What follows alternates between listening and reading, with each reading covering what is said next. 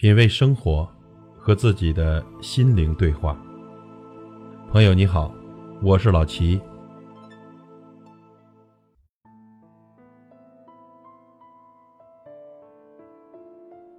多年前，我跟一位同学谈话，那时他太太刚去世不久。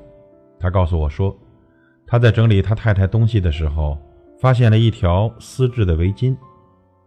那是他们去纽约旅游时，在一家名牌店买的。那是一条雅致漂亮的名牌围巾，高昂的价格卷标还挂在上面。他太太一直舍不得用，他想等一个特殊的日子才用。讲到这里，他停住了，我也没接话。好一会儿后，他说：“再也不要把好东西留到什么特别的日子才用。”你活着的每一天都是特别的日子。以后每当想起这几句话时，我常会把手边的杂事放下，找一本小说，打开音响，躺在沙发上，抓一些自己的时间。我会从落地窗欣赏淡水河的景色，不去管玻璃上的灰尘。我会拉着家人到外面去吃饭，不管家里的饭菜。该怎么处理？生活应当是我们珍惜的一种经验，而不是要挨过去的日子。我曾将这段谈话与一位女士分享，后来见面时，她告诉我，她现在已不像从前那样，把美丽的词句放在酒柜里了。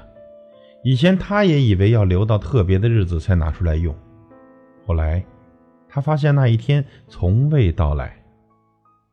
将来，总有一天，已经不存在于他的字典里了。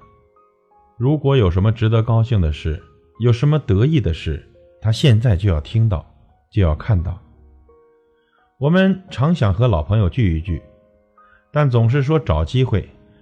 我们常想拥抱一下已经长大的孩子，但总是等恰当的时机。我们常想写信给另外一半，表达浓郁的情谊。或者想让他知道你很佩服他，但总是告诉自己不急。其实每天早上我们睁开眼睛时，都要告诉自己，这是特别的一天，每一天每一分钟都是那么可贵。有句台词说：“你该尽情的跳舞，好像没有人看一样；你该尽情的爱人，好像从来不会受伤害一样。”生活本该如此，品味生活，和自己的心灵对话。感谢您的收听和陪伴。如果您喜欢我的节目，请推荐给您的朋友。我是老齐，再会。